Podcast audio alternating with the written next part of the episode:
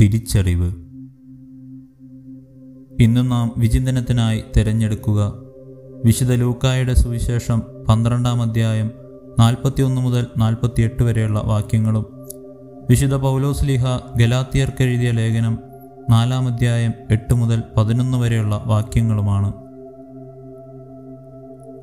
യജമാനനെ മനസ്സിലാക്കുന്ന അടിമ ആ സംരക്ഷണത്തെ അവഗണിക്കാൻ തയ്യാറാകാത്തതുപോലെ ദൈവസ്നേഹം തിരിച്ചറിയുന്ന പാപി പഴയ വഴികളിലേക്ക് തിരിയുന്നതിനേക്കാൾ തിരിച്ചു നടക്കാൻ തുനിയുന്നു.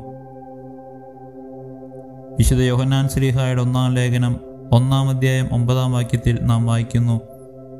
എന്നാൽ നാം പാപങ്ങൾ ഏറ്റുപറയുന്നെങ്കിൽ അവൻ വിശ്വസ്തനും നീതിമാനുമാകയാൽ പാപങ്ങൾ ക്ഷമിക്കുകയും എല്ലാ അനീതികളിലും നിന്ന് നമ്മെ ശുദ്ധീകരിക്കുകയും ചെയ്യും. ആ ദൈവസ്നേഹമാകുന്ന വസ്തുതയുടെ ആഴങ്ങളിലേക്കാണ് സുവിശേഷത്തിലെ വിധേയത്വമുള്ള കാര്യസ്ഥനും ഗലാത്യക്കാർക്ക് എഴുതപ്പെട്ട ലേഖനത്തിലൂടെ വിശുദ്ധ പൗലോസ്ലിഹായും ചൂണ്ടിക്കാട്ടുക. സേവകനെ പരിചരിക്കുന്ന യജമാനനാകാൻ ക്രിസ്തു തയ്യാറാണ്. അതോടൊപ്പം സേവകരെ സ്നേഹിക്കുന്ന കാര്യസ്ഥരാകാൻ നമുക്കും ഒരുങ്ങാം.